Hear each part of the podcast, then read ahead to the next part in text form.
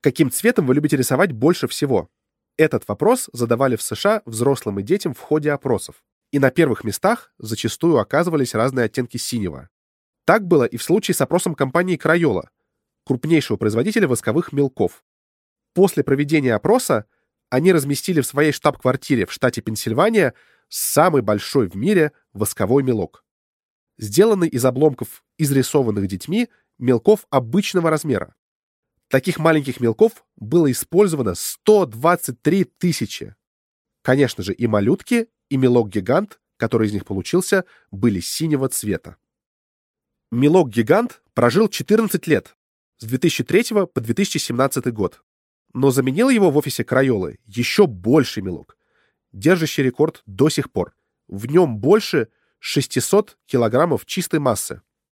Этот великан тоже синего цвета, но не повседневного, а совершенно нового, специально разработанного синего цвета. По-английски его называют «blutiful», что на русский, наверное, можно перевести как «красиней». Мелки давно и прочно заняли место самого удобного для детей и родителей способа рисования.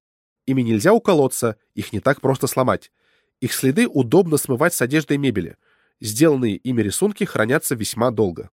Какая наука стоит за небольшой революцией в рисовании и когда именно художник действует как химик? Сегодня мы поговорим о многовековой истории восковых мелков.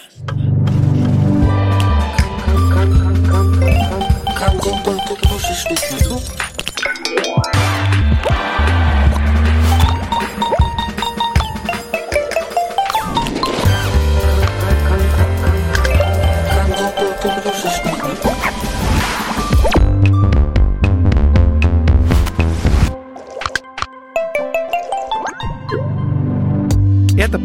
«Кандидат игрушечных наук», где я, химик Иван Сорокин, рассказываю, как новые материалы и необычные реакции помогают создавать игрушки и все, что с ними связано. От спиннеров Лего до глиттера и Simple Diplo. Сегодня мы поговорим о восковых мелках. Мы подготовили этот подкаст при поддержке Яндекс.Маркета. На Яндекс.Маркете продается больше 50 миллионов товаров в том числе игрушки, материалы для творчества, детские книги, одежда и еще много всего интересного для детей и их родителей.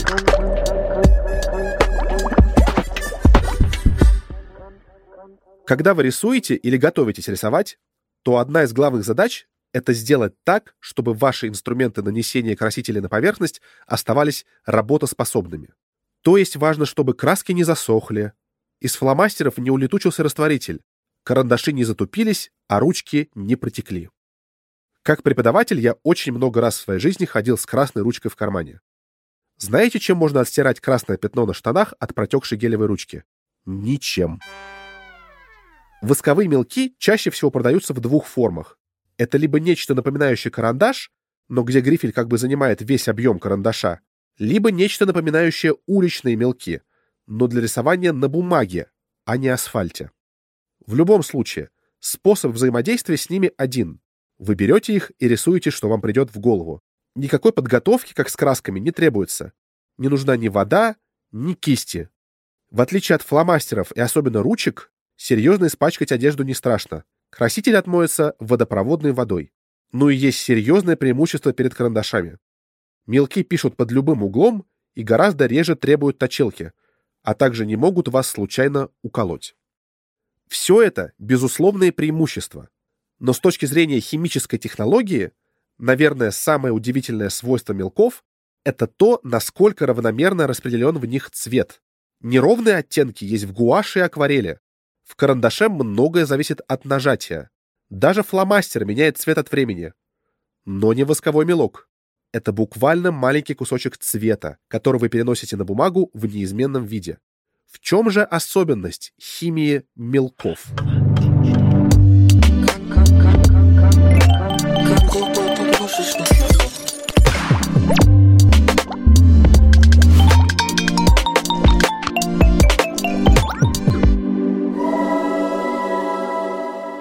Как это часто бывает с названиями материалов, восковыми мелки называют скорее для простоты. Первая ассоциация со словом «воск» — пчелы — но они тут ни при чем. Воск, то есть малорастворимое в воде податливое вещество, может иметь разную химическую природу. И в случае воска для мелков Его, как и большинство пластмасс, которые мы обсуждали в прошлых выпусках подкаста, получают из нефти, чуть реже из угля. Такой воск называется парафин. По химическому строению его можно уверенно назвать родственником пропана и бутана, который мы поджигаем в газовых плитах на кухне, или октана, который входит в состав бензина. Но если при комнатной температуре легкие пропан и бутан — это газы, а чуть более тяжелый октан — жидкость, то еще более тяжелые парафины уже твердые. Парафин, точнее разные парафины, мы встречаем в повседневной жизни регулярно. Из парафинов сделаны очень многие свечи. Собственно, первые парафины получали в XIX веке именно для этого. Свечи из них оказались более долговечными, дешевыми и простыми в использовании, чем свечи из сала и жира. Парафины используют для некоторых смазок, например, смазок для велосипеда или скейта. Парафины даже распыляют на яблоки, чтобы те не теряли влагу и оставались блестящими на витрине. Парафин не только отталкивает воду, но и начинает плавиться при температурах чуть выше температуры человеческого тела. Поэтому для того, чтобы поместить в чистый парафин краситель, нужно не очень много энергии. А растворяется в парафинах очень и очень многое. Но вот только исходный парафиновый материал при этом должен быть очень чистым. При достаточно медленном нагревании и аккуратном охлаждении по всему объему парафина можно распределить краску, в том числе светящуюся, иначе говоря, флуоресцентную, а также блестки и много чего разного. Чтобы додуматься до этого, химикам-инженерам буквально пришлось обращаться к опыту трехтысячелетней давности. Эль-Фаюм — это название оазиса в пустыне к юго-западу от Каира, столицы современного Египта. На территории этого оазиса обнаружено множество древних гробниц, где при захоронениях использовались совершенно особые портреты людей, выполненные в технике энкаустической живописи. Энкаустическая живопись — это когда вы пишете горячим воском, в котором растворена краска. Так повышается вероятность того, что цвета останутся яркими очень и очень надолго. И действительно, многие фаюмские портреты дошли до нас в наилучшем виде. Людей, изображенных на них, легко представить стоящими перед тобой. Энкаустическая техника использовалась позже и для написания христианских икон, но в итоге оказалась слишком трудоемкой. Прямая ее наследница — пастель, известная еще со времен великого художника и изобретателя Леонардо да Винчи, это 15 век. Оба вида пастели, и обычная сухая, сейчас ее делают на основе растительного гумми-арабика, и масляная, были совсем непросты в использовании и оставляли следы на ткани. За французское слово, которым во многих языках сейчас называют мелки, хайон, мы должны быть благодарны мелу. Именно меловые карандаши изначально так и называли. Предков современных восковых мелков делали на основе каменного угля. Сложно спорить, что черный цвет – один из самых полезных при рисовании. Тем не менее, художникам хотелось использовать разные цвета. И вот во второй половине XIX века сразу несколько изобретателей в Европе и Америке стали использовать в качестве твердого растворителя красителей, их еще называют пигменты, как раз парафин. Форма восковых мелков, напоминающая толстые карандаши, стала повсеместной благодаря той самой компании Crayola, это случилось в начале 20 века. Почти через 100 лет после этого работавшему на ту же компанию химику-инженеру Колину Снедекеру удалось получить патент, напомню, что это исключительное право на изобретение, на отмывающиеся водой мелки, а чуть позже на мелки со светящейся краской. Несмотря на то, что больших технологических открытий в области восковых мелков за последние 20 лет не случилось, можно с уверенностью утверждать, что мелки останутся с нами еще очень надолго. Настолько они удобные. Давайте с вами изучим одно из базовых свойств мелков.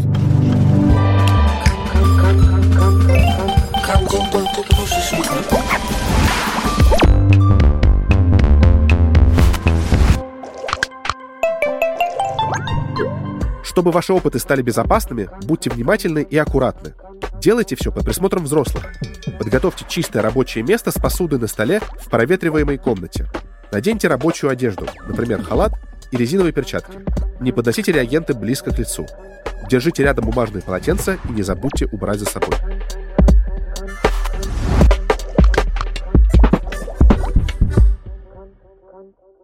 Для этого опыта вам понадобится плита, деревянная лопатка, большая кастрюля и кастрюля поменьше, уверенно помещающиеся внутрь первой.